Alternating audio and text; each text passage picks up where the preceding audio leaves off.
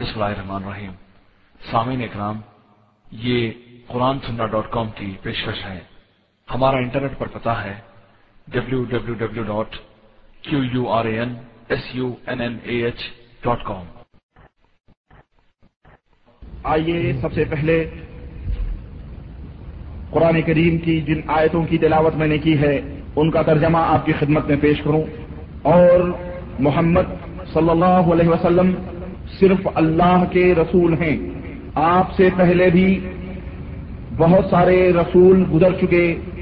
تو اے لوگوں کیا اگر یہ رسول مر جائیں یا شہید کر دیے جائیں، تو تم پھر اپنی ایڑیوں کے بل پلٹ جاؤ گے یعنی کفر اختیار کر لو گے۔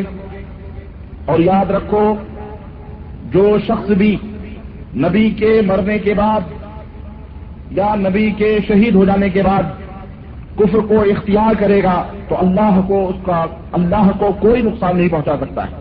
اللہ کو کوئی نقصان نہیں پہنچائے گا۔ سید اللہ شاکرین ان قریب اللہ شکر کرنے والوں کو بدلا عطا فرمائے گا۔ سورہ آل عمران، آیت نمبر ایک سو چوالیس۔ اور دوسری آیت کریمہ جو میں نے پڑھی ہے، اللہ وعدہ اللہ شریک نے فرمایا ان کا میتن و ان میتون۔ اے اللہ کے نبی آپ بھی مرنے والے ہیں اور جو لوگ آپ کی موت کا انتظار کر رہے ہیں، انہیں بھی ایک دن مرنا ہے۔ وہ بھی مرنے والے ہیں، آپ کو بھی موت آئے گی اور جو لوگ ہیں، کف، کفار اور مشرقین انہیں بھی موت آنے والی ہے۔ سورہ زمر، آیت نمبر تیس۔ بزرگوں دوستوں اور بھائیوں قرآن کریم کی ان آیتوں سے شاید آپ کے ذہن میں میرے خطبے کا موضوع آ چکا ہوں آج کے اس خطبہ جمعہ میں میرا موضوع سخن ہے نبی کریم صلی اللہ علیہ وسلم کی زندگی۔ آیا آپ صلی اللہ علیہ وسلم زندہ ہیں؟ یا آپ صلی اللہ علیہ وسلم کے اوپر موت آئی یا نہیں آئی؟ اس کی حقیقت کیا ہے؟ ہمارے ملکوں کا بھی عجیب و غریب حال ہے۔ اور ہم عجیب و غریب فضاؤں میں سانس لیتے ہیں۔ چنانچہ ہمارے ملکوں کا اکثر و بیشتر طبقہ اکثر و بیشتر طبقہ دین سے دور، اسلام سے انجانا نابلد، دنیا کی رنگینیوں، دنیا کی رنگینیوں اور اس کی چمک اور دمک میں مست اور بے خبر، آخرت کے خوف سے غافل اور دنیا کے اندر مست تو ہے ہی وہ، نہ اللہ کا خوف اکثر و بیشتر طبقہ اس طرح کا ہے۔ اس پر ستم، در ستم یہ ہے کہ ہمارے ملکوں کے جاہل اور برے علماء نے ان پڑھ مفتیوں اور سڑک چھاپ مولویوں واحدوں اور مقرروں نے ان بیچاروں کا عوام کا بیڑا غرق کیا ہوا۔ جہالت نے الگ ان کی کمر توڑی ہوئی ہے اور شیطان انہیں الگ اپنے شکنجوں میں جکڑنے کی کوشش کر رہا ہے اور کرتا ہے اور کر رکھا بھی ہے۔ وہ مسلمان جو کبھی ایک جسم کی طرح تھے جن کے اتحاد و اتفاق کی تعریف اللہ تبارک و تعالیٰ نے قرآن کریم میں فرمائی ہے اور جن کے جن مومنوں کے اتفاق اللہ تبارک تعالیٰ نے بیان فرمائے ہیں۔ قرآن میں اللہ تعالیٰ نے ان کے بارے میں ارشاد فرمایا اشدار و رحمان بینہم کہ مومنین وہ ہیں، نبی کے ماننے والے وہ ہیں، نبی کے پیچھے چلنے والے وہ ہیں، نبی کا کلمہ پڑھنے والے وہ لوگ ہیں جو کافروں کے اوپر سخت ہیں اور آپس میں نرم ہیں۔ ہو ہلکے یارا تو بریشم کی طرح نرم، ہو ہلکے یارا تو بریشم کی طرح نرم۔ اور کافروں کے لیے سخت ہیں، آپس میں ریشم کی طرح نرم ہیں، لیکن کافروں کے اوپر سخت ہیں۔ لیکن آج معاملہ اس کے الٹا نظر آ رہا ہے۔ آج یہ مسلمان اشدا علیہم اور ہمارا الکفار ہیں۔ آپس میں ایک دوسرے کے لیے سخت ہیں۔ آپس میں ایک دوسرے کو گالی گلوچ بکنے میں ماہر ہیں۔ آپس میں ایک دوسرے کو قتل کرنے میں ماہر ہیں، آپس میں ایک دوسرے کے اوپر سخت ہیں، لیکن کافروں کے اوپر یہ نرم بن چکے ہیں۔ کفار کے لیے یہ نرم بن چکے ہیں اور موم ہو چکے ہیں۔ اور یقین اور یقین نہ آئے تو ذرا اپنے ملکوں کے کلیوں میں، بستیوں میں، محلوں میں آپ داخل ہوں۔ اور وہاں داخل ہو کر کے، وہاں جا کر کے، وہاں کی مسجدوں، وہاں کے مدرسوں اور دینی سینٹروں اور مرکزوں کا جائزہ لیں تو آپ کی سمجھ میں آ جائے گا کہ یہ ساری جگہیں، یہ ساری جگہیں مسلمانوں کے آپسی اختلاف و اقتدار کی جنگ کا اکھاڑا بن چکی ہیں۔ ان تمام جگہوں پر اختلاف و انتشار کی بیج بوئی جاتی ہے اور ہر طبقہ اور ہر جماعت ایک دوسرے پر اپنی جیسی مسلط کرنے پر تلا ہوا ہے۔ اس طرح یہ معاملات اس طرح یہ مقامات اور یہ جگہیں جو اتحاد و اتفاق اور اخوت و بھائی چارگی اور رشد و ہدایت کا سینٹر تھی یہ مقامات مرکز تھے۔ آج اختلاف و نفرت کے یہ سینٹر بنے ہوئے ہیں۔ آج عداوت و دشمنی کے بیچ یہاں ان مقامات پر ہوئے جاتے ہیں۔ قدم قدم پر اختلاف، قدم قدم پر جھگڑے، روش روش پر جھگڑے۔ اللہ کی پناہ، نماز ہو کہ روزہ ہو، حج ہو کہ زکات ہو، عبادات ہو اللہ کی بندگی ہو، ہر معاملے میں مسلمان مختلف ہے۔ ہر معاملے میں اختلاف اور حد ہو گئی۔ اللہ کی توحید میں اختلاف کلم لا الہ الا اللہ میں اختلاف، محمد رسول اللہ صلی اللہ علیہ وسلم میں اختلاف۔ یہاں تک کہ نبی کی رسالت میں بھی اختلاف اور موت جو ایک غیر اختلافی چیز ہے۔ موت ایک ایسی چیز ہے جس کے جو غیر اختلافی ہے۔ اس میں کوئی بھی رنگ و نسل کا آدمی ہو، کسی بھی دھرم اور کسی بھی مذہب کا آدمی ہو، کوئی اختلاف نہیں کرتا۔ نہ کوئی نسرانی کو موت سے اختلاف ہے، نہ کوئی یہودی کو نہ کسی یہودی کو موت سے اختلاف ہے، نہ کسی یورپین کو موت سے اختلاف ہے، نہ کسی برہمن کو موت سے اختلاف ہے، نہ کسی ہندو کو کافر کو موت سے اختلاف ہے، نہ کوئی کسی عربی کو موت سے اختلاف ہے، اور نہ کسی زنگی کو موت سے اختلاف ہے، نہ کسی انگریز کو، نہ کسی فرانسی کو، کسی کو بھی موت سے اختلاف نہیں ہے۔ سب اس بات کے اوپر متفق ہیں کہ ہر ایک مخلوق کو کسی نہ کسی دن مرنا ہے اور سب کو فنا کے گھاٹ اترنا ہے۔ اللہ کے سوا تمام کائنات فنا ہونے والی ہے۔ کسی کو بگا نہیں ہے۔ کل نفس ذائقۃ الموت، ہر نفس کو موت کا مزہ چکنا ہے۔ اس میں کسی کو، کسی ملک والے کو، کسی رنگ و نسل، کسی بھی مذہب، کسی بھی دھرم والے کو کوئی اختلاف نہیں ہے۔ لیکن تعجب ہے کہ مسلمان بھی اس معاملے میں مختلف ہیں۔ مسلمان بھی اس معاملے میں مختلف ہیں۔ اور وہ بھی مسلمان جو اپنے آپ کو قرآن کے دعوے دار، اپنے آپ کو حدیث کے پڑھنے والے کہتے ہیں، وہ بھی اس معاملے میں مختلف ہیں۔ چنانچہ کوئی کہتا ہے کہ سب کو مرنا ہے اور سب کو فنا ہونا ہے، اللہ کے سوا کوئی بھی مخلوق، کوئی بھی مخلوق ہو، اللہ کے سوا کوئی بھی ذات ہو، سب کو ختم ہونا ہے۔ چاہے وہ نبی ہو، چاہے وہ ولی ہو، چاہے وہ دیوی ہو، چاہے وہ دیوتا ہو، چاہے وہ جن ہو، چاہے وہ بھوت ہو، چاہے وہ پیش ہو، چاہے وہ ولی ہو، چاہے وہ شہید ہو کوئی بھی ہو، ہر ایک کو اللہ کے سوا مرنا ہے، ہر ایک کو فنا ہونا ہے۔ اور وہیں پر یہ ایک آدمی کہتا ہے، تو کوئی اس کا جواب دیتے ہوئے کہتا ہے، نہیں نہیں، سب کو موت نہیں آنی ہے، نبی کو موت نہیں آنی ہے، نبی کو مرنا نہیں ہے، انہیں موت نہیں آتی۔ وہ ہمیشہ سے زندہ ہیں اور وہ زندہ رہیں گے۔ اپنی قبروں میں اسی طرح سے زندہ ہیں نبی۔ اپنی قبروں میں نبی اور انبیاء اسی طرح سے زندہ ہیں، جس طرح دنیا کے اندر زندہ رہتے ہیں۔ رہتے تھے نبی کے بارے میں موت کا تصور کرنا، نبی کو مردہ کہنا۔ نبی کے بارے میں یہ سوچنا کہ نبی مر چکے ہیں۔ ارے، یہ تو نبی کی گستاخی ہے، یہ تو نبی کی توہیر ہے، یہ تو نبی کی نبی سے غداری کرنی ہے، یہ نبی کے کلمے کا انکار کرنا ہے۔ یہ ایک جماعت کہتی ہے، وہیں پر تیسرے لوگ کھڑے ہوتے ہیں، کوئی کہتا ہے ہاں ہاں یہ جو بات کہی جا رہی ہے کہ موت کا تصور نبی کے بارے میں کرنا، یہ تو سخت ترین گناہ ہے اور بلکہ کف ہے۔ اور بلکہ اگر کوئی آدمی نبی کو مردہ تصور کرے تو وہ تو کافر ہے، اس کی یہ بات درست ہے۔ اور نبی تو نبی ہیں، نبی تو نبی ہیں، اللہ کے ہر عاشق زندہ ہوتے ہیں۔ نبی تو نبی ہے، غلامان مصطفیٰ بھی زندہ ہیں، خادمان رسول بھی زندہ ہیں۔ وہ بھی باتیں کرتے ہیں، وہ بھی آنکھیں کھولتے ہیں، وہ بھی مسکراتے ہیں، وہ بھی وہ بھی وہ بھی آخرت میں بخشش کے، وہ بھی آخرت میں بخشش بخشش کے وعدے بخشوانے کے وعدے کرتے ہیں۔ وہ بھی تعلیمات دیتے ہیں، وہ بھی جناب علی مہمانوں کی مہمان نوازی بھی کرتے ہیں۔ گھروں کے اندر آتے ہیں، وہ غلامان مصطفیٰ ہیں۔ تو جب غلامان مصطفیٰ کا یہ حال ہے، وہ فریاد رسی کرتے ہیں، وہ دکھوں کو دور کرتے ہیں اور اللہ کا ہر عاشق زندہ ہی ہوتا ہے۔ اللہ کے عاشقوں کو موت نہیں آتی ہے، ان کو موت نہیں آتی، بلکہ وہ پردہ کر جاتے ہیں، وہ وسال ہو جاتا ہے ان کا نوز باللہ۔ اور یہی نہیں، بلکہ وہ یہاں تک کہتے ہیں کہ اور جب غلامان مصطفیٰ کا یہ حال ہے، عاشقان رسول کا یہ حال ہے، تو پھر نبی اور رسول کا حال کیا ہوگا؟ پھر مصطفیٰ جان رحمت کا حال کیا ہوگا؟ یہ تو قبروں میں بیٹھ کر کے کشتیاں۔ کشتیوں کو کشتیاں اٹھا کر کے باہر کرتے ہیں۔ یہ تو ہزاروں کوسوں میل دور کے اوپر اپنی قبروں میں لوگوں کی فریادیں سنتے ہیں۔ یہ غلام نے مصطفیٰ کہاں ہے۔ تو پھر مصطفیٰ جان رحمت کا حال کیا ہوگا؟ نوز باللہ۔ استغفر اللہ اس طرح کے عقیدے موت کے تعلق سے رکھے جاتے ہیں۔ غرض یہ اختلافات جو فروئی اختلافات نہیں ہیں یعنی یہ کوئی معمولی اختلافات نہیں ہیں کہ چلو بھائی نظر انداز کر دو۔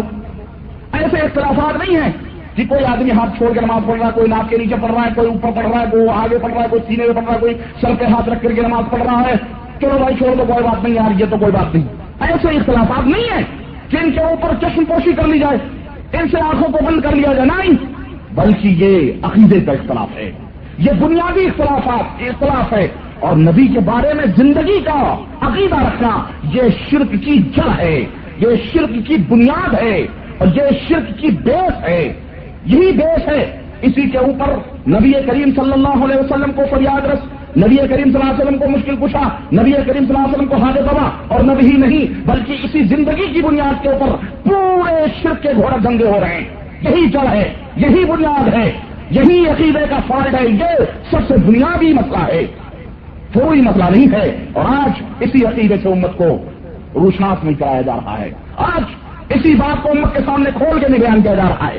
میں کوشش کر رہا تھا کہ اس موضوع پر مجھے کتابیں ملیں، اس موضوع کے اوپر مجھے اور مزید معلومات ملیں، لیکن ہمیں اپنی زبان میں کوئی ایسی کتاب نہیں ملی۔ یہاں تک کہ اردو عربی زبان میں بھی مجھے ایسی کوئی کتاب مستقل اس موضوع پر میری نظر سے نہیں آئی۔ ہو سکتا ہمارے ملکوں میں لوگوں نے علماء نے لکھے ہوں کہ نبی کریم صلی اللہ علیہ وسلم مر گئے ہیں اللہ کے رسول صلی اللہ علیہ وسلم مردہ ہیں، اس موضوع کے اوپر ممکن ہے ہمارے ملکوں میں کتاب ہو، لیکن نبی کریم زندہ ہے اس موضوع پر تو آپ کو بہت ساری کتابیں مل جائیں گی مارکیٹ میں اور موجود ہے وہ خود ہمارے پاس بھی موجود ہیں، ایسے عقیدہ رکھنے والوں کی کتابیں۔ لیکن اس موضوع پر کہ نبی کریم صلی اللہ علیہ وسلم مردہ اس موضوع پہ مجھے کوئی کتاب نہیں ملی۔ شاید ہمارے علماء یہ خوف زدہ ہوں یا ڈر رہے ہوں کہ جس طرح سے اور تمام سب چیزوں کے مسائل بیان کرنے پر مجھے وہاں بھی لہا بھی کہا گیا، اسی طرح اس حقیقت کو بھی اگر میں کھولوں گا تو لوگ ہمیں وہاں بھی لہا بھی کہیں گے، ہمیں گستاخ رسول کریں گے۔ لیکن نہیں، میں انشاءاللہ شاء اللہ کو تعالیٰ آپ کے سامنے اس حقیقت کو رکھنے کی کوشش کروں گا اور میں بیان کرنے کی کوشش کروں گا کہ آیا نبی کریم صلی اللہ علیہ وسلم زندہ ہیں یا مر چکے ہیں؟ آپ صلی اللہ علیہ وسلم اپنی قبر میں زندہ ہیں یا قبر میں کیا حالات ہیں؟ وہ تمام سب چیزیں۔ اسی طرح نبی کو موت آنا کیا یہ نبوت کی توہین ہے؟ کیا یہ نبی کی توہین ہے یا کیا ہے، اس حقیقت کو میں بیان کرنے کے لیے حاضر ہوا ہوں۔ اسی طرح سے یہ حقیقت بھی میں بیان کروں گا کہ کون لوگ ہیں جو موت کو ناپسند کرتے ہیں؟ کون لوگ ہیں جو موت کو بڑی بہت باریک نقطہ ہے یہ، اور میں قرآن کے حوالے سے اس کو بیان کروں گا۔ کون لوگ ہیں جو موت کو ناپسند کرتے ہیں، موت کو کری سمجھتے ہیں، موت کو برا سمجھتے ہیں؟ کون لوگ ہیں؟ اللہ تعالیٰ نے کن لوگوں کے بارے میں فرمایا ہے؟ اسی طرح سے یہ حقیقت بھی بیان کروں گا کہ کیا مومن مومن ایماندار مسلمان کتاب و سنت کا ماننے والا کیا موت کو ناپسند کرتا ہے؟ وہ موت جو اسے اللہ سے ملاتی ہو، کیا مومن موت کو ناپسند کرے گا؟ اس حقیقت کو بھی بیان کروں گا اور اس جیسی مزید تحقیقات میں آپ کے سامنے پیش کرنے کی سہارت حاصل کروں گا ان شاء اللہ تبارک تعالیٰ۔ اور دلائل وہ دوں گا۔ میرے دلائل اور براہین وہ ہوں گے اور وہ براہین اور دلائل دوں گا جس پر کوئی مائی کلال انگلی اٹھانے کی بھی ضرورت نہیں کر سکتا۔ اور اگر کسی نے ضرورت بھی کی، تو اس انگلی اٹھانے کی وجہ سے وہ فیلال جہنم ہوگا۔ کیوں؟ وہ دلائل یا تو رب کے قرآن کے ہوں گے یا مستفا جان رحمت کے فرمان کے ہوں گے۔ اور تیسری چیز ہماری جھولی میں نہیں ہے۔ فلاں حضرت نے، فلاں بزرگ نے، فلاں سبلا نے، فلاں کعبہ نے، فلاں سب زیادہ یہ ہمارے یہاں نہیں ہے۔ ہمارے یہاں تو قرآن کریم کے دلائل ہیں، یا تو سنت مصطفیٰ صلی اللہ علیہ وسلم سے محفوظ دلائل ہیں۔ اور پھر اس کے بعد میں بھی، اس کے بعد میں اپنے یاروں کے دلائل بیان کروں گا، ان بدعقیدہ مشرقوں کے دلائل بیان کروں گا، ان کے براہیم کی دھجیاں بھی ابھاروں گا میں، اور ان کو میں آپ کے سامنے رکھ کر کے قرآن و سنت کے ڈائنا میں، قرآن و سنت کے بم سے میں انہیں بلاک کروں گا کس طرح سے، وہ بھی آپ دیکھیں گے انشاءاللہ شاء اللہ تعالیٰ۔ مگر ان تمام سب، ان تمام سب ٹاپکس اور ان تمام سب نکات اور ان تمام سب نقطوں سے پہلے، ان سے پہلے آئیے سیرت مصطفیٰ صلی اللہ علیہ وسلم کا آخری ورق آپ صلی اللہ علیہ وسلم کی آخری زندگی کے چیدہ چیدہ چنے چنے مختصر واقعات آپ کی خدمت میں میں پیش کر دوں۔ اور وہ بھی ان کتابوں کے حوالے سے پیش کروں جن کا انکار کرنے کی جرات کوئی بھی مومن نہیں کر سکتا، کوئی کافر ہوگا، ان کتابوں کی جرات کر دے گا۔ جو قرآن کریم ہیں جو صحیح بخاری ہیں صحیح مسلم اور سورن کی کتابوں سے جو سہاں کی کتابیں ہیں، ان کتابوں کے حوالے سے اور سیرت رسول صلی اللہ علیہ وسلم کے حوالے سے میں کچھ واقعات آپ کے سامنے رکھنا چاہتا ہوں، جو نبی کریم صلی اللہ علیہ وسلم کی زندگی کے آخری آخری مرحلے ہیں، آخری باتیں ہیں۔ بات دو ٹوک ہونی چاہیے۔ اس کے اندر آپ کو پتا ہے، میں لاگ لپیٹ کرنے کا عادی نہیں ہوں۔ میں سیدھے طور پہ کان پکڑنے کا عادی ہوں۔ میں ہاتھ گھما کر کے کہ آپ میری تعریفیں کریں، آپ میری جو ہے مجھے مجھ سے خوش رہیں۔ میں چاپوسی تملق، میں اس کو دیانتداری نہیں سمجھتا ہوں، میں اس کو بےمانی سمجھتا ہوں۔ امت اس وقت گمراہیت کے دلدل میں پھنسی ہوئی ہے۔ نبی کریم صلی اللہ علیہ وسلم کی امت جہالت کی وجہ سے۔ نبی کریم صلی اللہ علیہ وسلم کی سنتوں کے نہ جاننے کی وجہ سے۔ نبی کریم صلی اللہ علیہ وسلم کی سیرتوں سے ناواقفیت کی بنا پر، لا علمی کی بنا پر جہالت و گمراہی کے دنگل میں پھنسی ہوئی ہے۔ اور ہمارے علماء اپنی جیبیں بھرنے کے لیے، ان کو اپنی شاباشی، اپنے نعرے، اپنے بابادیاں لگوانے کے لیے اور ان کو جو ہے گمراہ کر رہے ہیں۔ میں دو دو بال، بات کہنے کا عادی ہوں اور بال کی کھال اور اسی طرح اردو کی سردو ہندی کی چندی کرنے کا عادی ہوں۔ میری عادت ہے کہ میں کسی بات کو جب اٹھاتا ہوں تو اس کے آخری تہ تک پہنچنے کی اور اور لوگوں کو پہنچانے کی کوشش کرتا ہوں۔ آئیے، سب سے پہلے میں نبی کریم صلی اللہ علیہ وسلم کی زندگی کے آخری مرحلوں کو، زندگی کے آخری واقعات کو میں بیان کروں۔ چنانچہ آپ اور ہم اس حقیقت کو شاید نہ جانتے ہوں۔ آپ اس حقیقت کو نہ جانتے ہوں کہ جب رسول اکرم صلی اللہ علیہ وسلم نے رسالت رسالت کی تبلیغ فرما لی اور آپ صلی اللہ علیہ وسلم نے اللہ کے دیے ہوئے پیغام کو لوگوں تک پہنچا دیا اور امت کی خیر خواہی کا کام آج جناب محمد رسول اللہ صلی اللہ علیہ وسلم نے مکمل کر لیا تو آپ کے اقوال اور آپ کے افعال اور آپ کے اعمال سے دنیا سے رخصتی کے آثار دھیرے دھیرے نمایاں ہونے لگے، ظاہر ہونے لگے۔ آپ کوئی عمل کرتے، کوئی کام کرتے، کوئی بات کہتے، تو ایسا محسوس ہوتا تھا کہ جیسے یہ آپ صلی اللہ علیہ وسلم کی زندگی کے آخری ایام ہوں۔ چنانچہ آپ نے دسویں سال سن دس ہجری کے اندر دسویں سال آپ صلی اللہ علیہ وسلم نے یعنی ہجرت کے دسویں سال آپ صلی اللہ علیہ وسلم نے رمضان المبارک میں بیس دن اعتکاف فرمایا۔ جبکہ آپ ہمیشہ دس دن فرماتے تھے، لیکن آخری ایام میں رمضان کی آخری دنوں میں آپ صلی اللہ علیہ وسلم نے بیس دن کا احتکاب فرمایا۔ حضرت جبریل نے دو دفعہ آپ کو قرآن کریم کا دور کروایا۔ آپ صلی اللہ علیہ وسلم نے اپنی صاحبزادی حضرت فاطمہ فاطمت الزہر رضی اللہ تعالی عنہ سے فرمایا کہ، اے فاطمہ، میں سمجھتا ہوں کہ میرا وقت قریب آ چکا ہے۔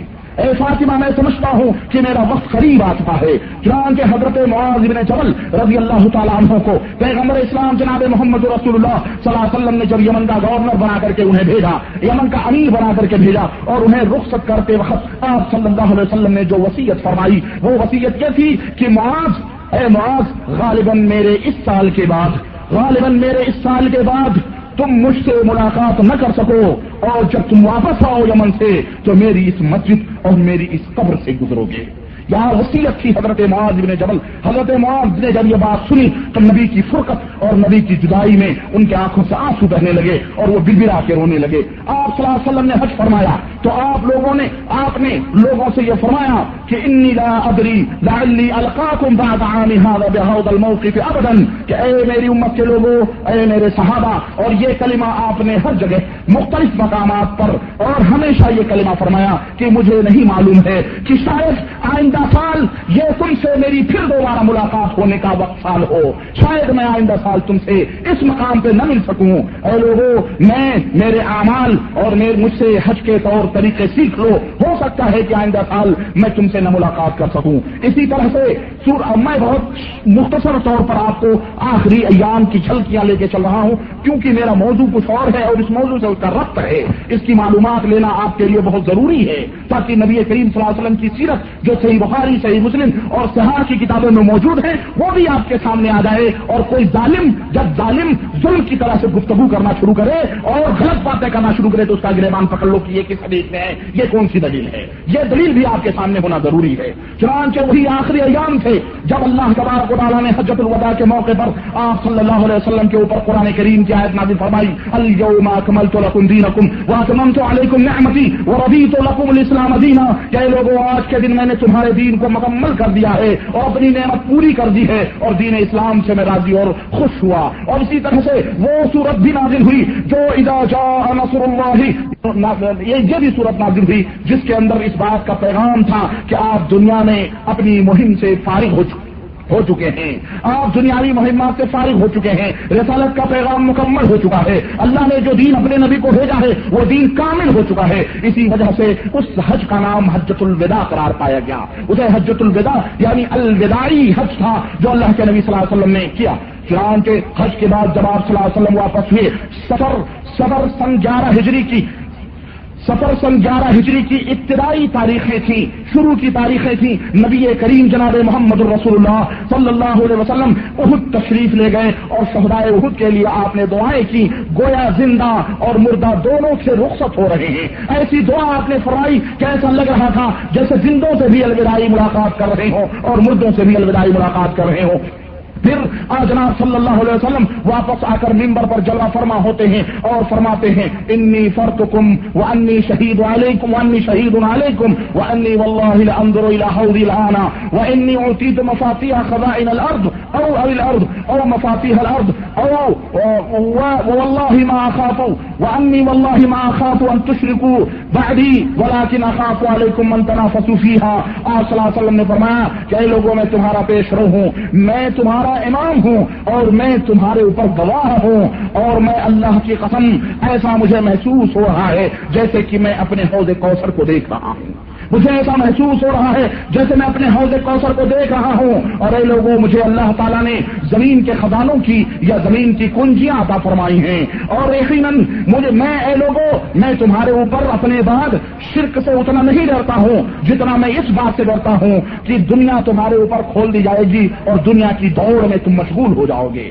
دنیا کی دوڑ میں مشغول ہو جاؤ گے۔ ماہ سفر کے یہ ابتدائی ایام تھے جو نبی کریم صلی اللہ علیہ وسلم نے اپنے صحابہ کو بتلائے۔ پھر ماہ سفر کے آخری دن اور رات تھے کہ آپ صلی اللہ علیہ وسلم رات کے وقت بقی غرقت جسے ہم جنت البقی کہتے ہیں جو باب جبریل کے سامنے قبرستان ہے صحابہ کا، مسلمانوں کا۔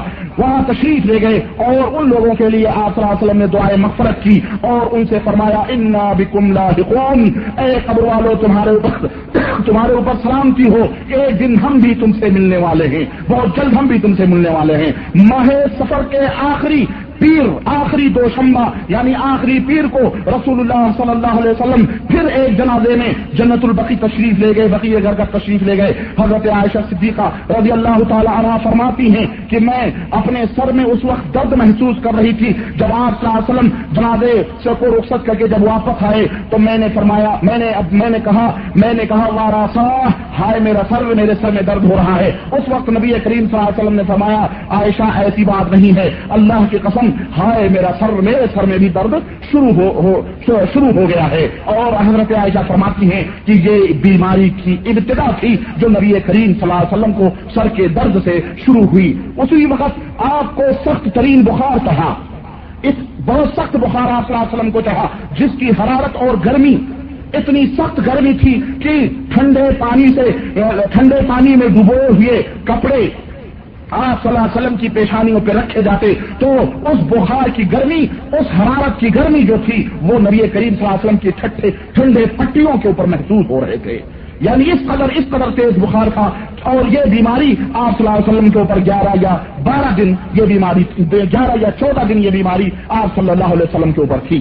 ایک رات حضرت میمونہ رضی اللہ تعالیٰ عنہ کے گھر آپ تشریف فرما تھے کہ اس وقت مرد سخت سے سخت ہوتا گیا اور مرد نہایت سخت ہوا۔ آپ صلی اللہ علیہ وسلم نے پوچھنا شروع کیا اور اس قدر آپ مریض ہوئے کہ آپ صلی اللہ علیہ وسلم نے پوچھنا شروع کیا کہ کل میری باری کہاں ہے؟ میں کل کہاں رہوں گا؟ میں کل کہاں رہوں گا؟ یہ مقصد تھا حضرت عائشہ صدیقہ رضی اللہ تعالیٰ عنہ کی باری کے بارے میں پوچھنے کا۔ تمام ازواج متحرات رضوان اللہ علیہ اجمعین نے بیک زبان ہو کر کے کہا، اے اللہ کے رسول، آپ کی مرضی جہاں چاہیں آپ رہیں، جہاں چاہیں آپ رہیں۔ چنانچہ حضرت محمد الرسول اللہ صلی اللہ علیہ وسلم نے اس وقت صحابہ کرام سے فرمایا کہ مجھے حضرت عائشہ کے گھر چھوڑ دو۔ چنانچہ، اللہ کا یہ نبی حضرت فضل ابن عباس اور حضرت علی ابن ابی طالب رضی اللہ تعالی عنہما کے درمیان دونوں ہاتھوں کا درمیان ٹیک لگا کر دونوں پاؤں زمین پر کھسکتے ہوئے، زمین پر کھسکتے ہوئے نبی کریم صلی اللہ علیہ وسلم کے دونوں پاؤں حضرت عائشہ صدیقہ رضی اللہ تعالی عنہ کے گھر منتقل ہوئے۔ نبی کریم صلی اللہ علیہ وسلم کی یہ حالت اور یہ معذوری دیکھ کر صحابہ کرام کی آنکھوں میں آنسو آ گئے۔ حضرت عائشہ رضی اللہ تعالیٰ عنہ فرماتی ہے کہ میں جو بھی صورت نبی کریم صلی اللہ علیہ وسلم سے میں نے یاد کیا تھا۔ وہ کلوز برب الفلق اور کلوز برب الناس میں پڑھ پڑھ کر کے اللہ کے نبی کے ہاتھوں پر دم کرتی تھی اور پھر آپ صلی اللہ علیہ وسلم کے ہاتھ کو آپ کے جسم مبارک پر پھیرتی تھی۔ آپ کو اتنی بھی طاقت نہیں تھی کہ اپنے ہاتھوں کو اٹھا کر اپنے جسم مبارک کے اوپر آپ پھیر سکے۔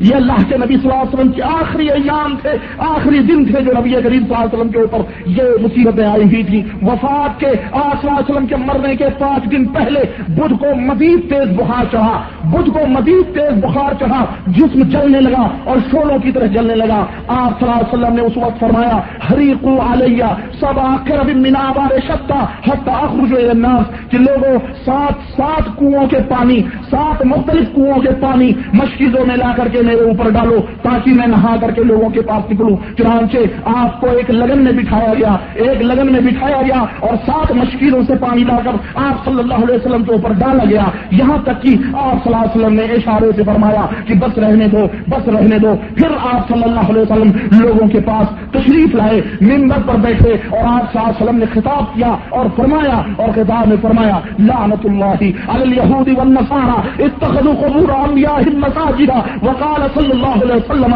لا تتخذوا قبری وزن یوب اللہ کی لعنت ہو، یہودیوں پر، اللہ کی لعنت ہو، نصرانیوں پر، جنہوں نے اپنے نبیوں کی مسجدوں کو اپنے نبیوں کی قبروں کو عبادت گاہ بنا لیا ہے، جنہوں نے اپنے نبی، اپنے نبیوں کی قبروں کو مسجدیں بنا لی ہیں۔ اور اس کے بعد آپ صلی اللہ علیہ وسلم نے فرمایا، اے لوگوں اے لوگوں میری قبر کو وسن نہ بننا، بنانا، میری قبر کو بت نہ بنانا، تاکہ تم اس کی پرستش کرو۔ چنانچہ اس کے بعد آپ صلی اللہ علیہ وسلم نے ممبر پر کھڑے ہو کر کے اپنے آپ کو پیش فرمایا اور فرمایا من کل تو چلتا ہوں لہو ظہرن فہذا ظہری فلیستقد منہ ومن کل تو شتمتو لہو ارضن فہذا ارضی فلیستقد منہ آپ صلی اللہ علیہ وسلم نے فرمایا کہ اگر اگر میں نے کسی کو کوڑے مارے ہیں، اگر میں نے کسی کو ڈنڈے مارے ہیں، تو محمد کی یہ پیر حاضر ہے۔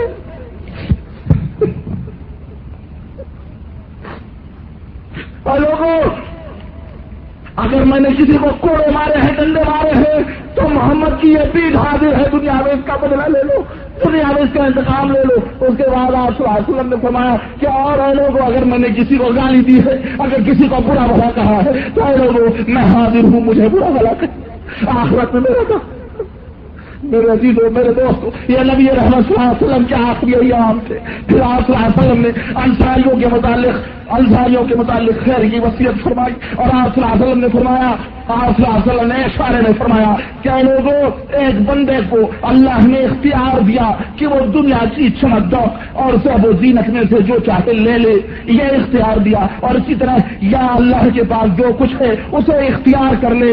تو اس بندے نے اللہ کے پاس جو کچھ ہے، اسے اختیار کر لیا۔ آپ صلی نے فرمایا کہ ایک اختیار یہ دیا کہ دنیا کی زیب و زینت لینا چاہو تو لے لو، اور ایک اختیار اللہ نے یہ دیا اس بندے کو کہ اللہ کے پاس جو کچھ ہے وہ لے لو۔ تو اس بندے نے اپنے اشارے میں فرمایا کہ اس بندے نے اللہ کے پاس جو کچھ تھا اسے اختیار کر لیا۔ ابو بکر رضی اللہ تعالیٰ ہو یہ سن کر کے رونے لگے۔ آپ حضرت ابو بکر صدیق رونے لگے اور کہا فضینا آباد رسول اللہ، اے اللہ کے رسول فضینا آبائنا وہ مہادنا یا رسول اللہ۔ اے اللہ کے رسول، ہمارے ماں، ہمارے باپ، آپ کے اوپر قربان ہو، آپ کے اوپر فلا ہو، لوگوں نے کہا، اس بڈھے ابو بکر کو دیکھو، اس کا کیا ہو گیا ہے؟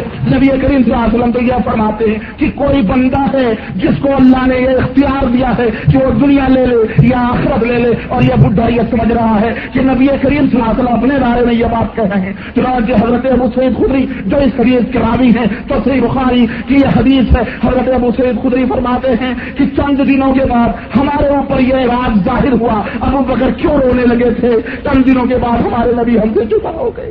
اس وقت ہمیں معلوم ہوا کہ حضرت ابو بکر رضی اللہ تعالیٰ ہم نے سب سے زیادہ صاحب علم اور ہم نے سب سے زیادہ علم والے پھر آپ صلی اللہ علیہ وسلم نے فرمایا کہ سارے دروازے بند کر دو، میرے گھر کے سارے دروازے بند کر دو۔ اگر دروازہ کھلا رہے گا تو صرف ابو بکر صدیق رضی اللہ تعالیٰ کا کھلا رہے گا۔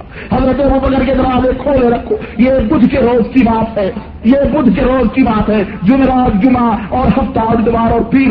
یہ بدھ کے روز کی بات ہے۔ جمعرات کو آپ کی بیماری مزید سخت ہو گئی۔ آپ صلی اللہ علیہ وسلم نے وسیعت فرمائی اور اپنی آخری وسیعت میں یہ باتیں فرمائی۔ اے لوگوں اپنے غلاموں پر اور اپنے نوکروں کے اوپر شفقت کرنا، ان کے ساتھ ظلم نہ کرنا، اپنے غلاموں اور اور اپنے اپنے نوکروں کے اوپر رحم کرنا۔ اور اے لوگوں یہود و نصارہ کو جزیرت العرب سے باہر کر دینا، یہود و نصارہ کو جزیرت العرب سے نکال دینا۔ نماز کے متعلق آپ صلی اللہ علیہ وسلم نے وسیعت فرمائی کہ لوگ اللہ نے پانچ وقت کی نماز تمہارے اوپر فرض کی ہے، اس لیے میری امت کے لوگوں، اس نماز کو نقل کرنا۔ اسی طرح آپ صلی اللہ علیہ وسلم نے یہ وسیعت فرمائی کہ لوگوں، مسلمانوں کے جو ڈیلیگیٹ اور جو مندوب اور جو وفود آئیں گے، ان کو اسی طرح سے نمازنا جس طرح سے میں نمازتا ہوں۔ اسی طرح آپ صلی اللہ علیہ وسلم نے یہ وسیعت فرمائی اور تاکید فرمائی کہ طرح تفیق ممرین لن تضلوا ما تمسكتم بهما کتاب اللہ و سنتی۔ کیا لوگوں، میں تمہارے درمیان دو چیزیں چھوڑ کے جا رہا ہوں۔ جب تک تم ان دونوں چیزوں کو پکڑے رہو گے، کبھی بھی گمراہ نہیں ہو سکتے ہو۔ اور وہ دونوں چیزیں، کتاب اللہ، ایک اللہ کی کتاب ہے اور تم میرے اور تمہارے نبی کی یہ سنتیں ہیں۔ اور جمعرات ہی کو آپ صلی اللہ علیہ وسلم نے غسل فرمایا۔ جمعرات ہی کو آپ نے غسل فرمایا۔ سخت بخار چڑھا ہوا تھا اور پورا جسم تل تبا ہوا تھا۔ آپ نے جب غسل فرمایا تو تھوڑا جسم ہلکا ہوا۔ اور آپ نبی آپ صلی اللہ علیہ وسلم نماز کے لیے کھڑے ہوئے، جیسے ہی کھڑے ہوئے، آپ صلی اللہ علیہ بھی ہوش ہو کے زمین پہ گر پڑے آپ کو بھی ہوشی آ گئی، پھر ہوش آیا، پھر دوبارہ آپ صلی اللہ علیہ وسلم نے غسل فرمایا، پھر آپ صلی اللہ علیہ وسلم بھی ہوش ہو کر کے گر پڑے اور آپ کے اوپر غشی آ گئی۔ پھر اس طرح چلنا کے نبی صلی اللہ علیہ وسلم نماز پڑھانے کے لیے، پھر آپ کو ہوش آیا، پھر آپ نے غسل فرمایا، پھر آپ بھی ہوش ہو کر کے گر پڑے۔ جب اللہ کے نبی بار بار زمین کے اوپر بے ہوش ہو کر گر رہا تھا، آخرکار اللہ کے نبی نے فرمایا اور کہنا بھیجا کہ ابو بکر کو کہو کہ وہ لوگوں کو نماز پڑھائے۔ ابو بکر کو بولو کہ وہ لوگوں کو نماز پڑھائے۔ یہ ایک اشارہ تھا حضرت ابو بکر کی خلافت کا بھی۔ یہ ایک اشارہ تھا حضرت ابو بکر کی خلافت کا کہ میرے پاس جو جنشی بننے والا ہوگا، وہ ابو بکر صدیق ہی ہو سکتا ہے۔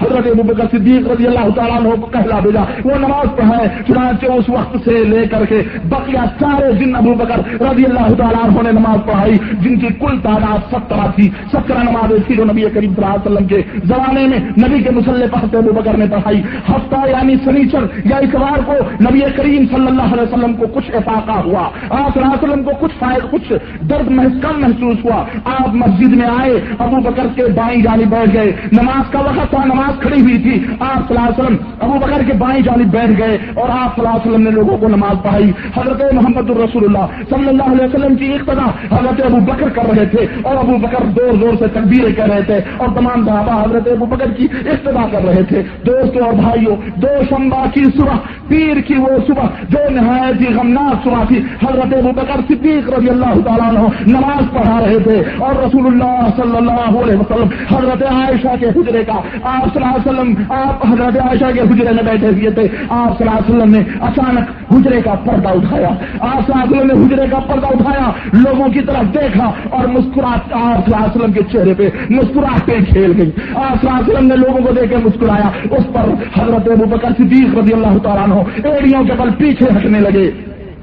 ایڑیوں کے بل پیچھے ہٹنے لگے۔ حضرت ابو بکر نے سمجھا کہ ناگہانی نبی کریم صاحب تشریف لا رہے ہیں۔ ابو کہا کا یہ بیٹا کس طرح سے نبی کے مسلح کے اوپر کھڑ کر کے نبی کی موجودگی میں اور کر سکتا چنانچہ ابو ابو بکر پیچھے ہٹنے لگے۔ آپ صلی اللہ علیہ وسلم، آپ صلی اللہ علیہ مسلمانوں کا عالم یہ تھا کہ انہوں نے رسول اللہ صلی اللہ علیہ وسلم کو دیکھ کر اور وہ مسلمان اس قدر خوش ہوئے کہ ایسا محسوس ہو رہا تھا جیسے نماز میں فتنہ واقع ہو جائے گا۔ لیکن نبی کریم صلی اللہ علیہ وسلم نے اشارہ فرمایا کہ لوگوں اپنی نمازیں پوری کر لو، اپنی نمازیں پوری کر لو۔ پھر آپ صلی اللہ علیہ وسلم نے حجرے کی طرف اپنا رخ انور پھیرا اور آپ نے پردہ گرا لیا، آپ نے پردہ گرا لیا۔ اسی دن یا اسی ہفتے حضرت فاطمت الزہرا رضی اللہ تعالیٰ عنہ کو نبی کریم صلی اللہ علیہ وسلم نے بلایا اور ان کو اپنے ان کا منہ اپنے کان کی، اپنے ان کے کان کے پاس اپنا منہ لے جا کر کے آپ نے کچھ سرگوشی کی۔ جو سرگوشی کی یہ سن کر کے حضرت فاطمت الزہرا رونے لگی۔ اس کے بعد آپ صلی اللہ علیہ وسلم نے فوری طور پر کان میں سرگوشی کی۔ تو حضرت فاطمت الزہرا ہنسنے لگی۔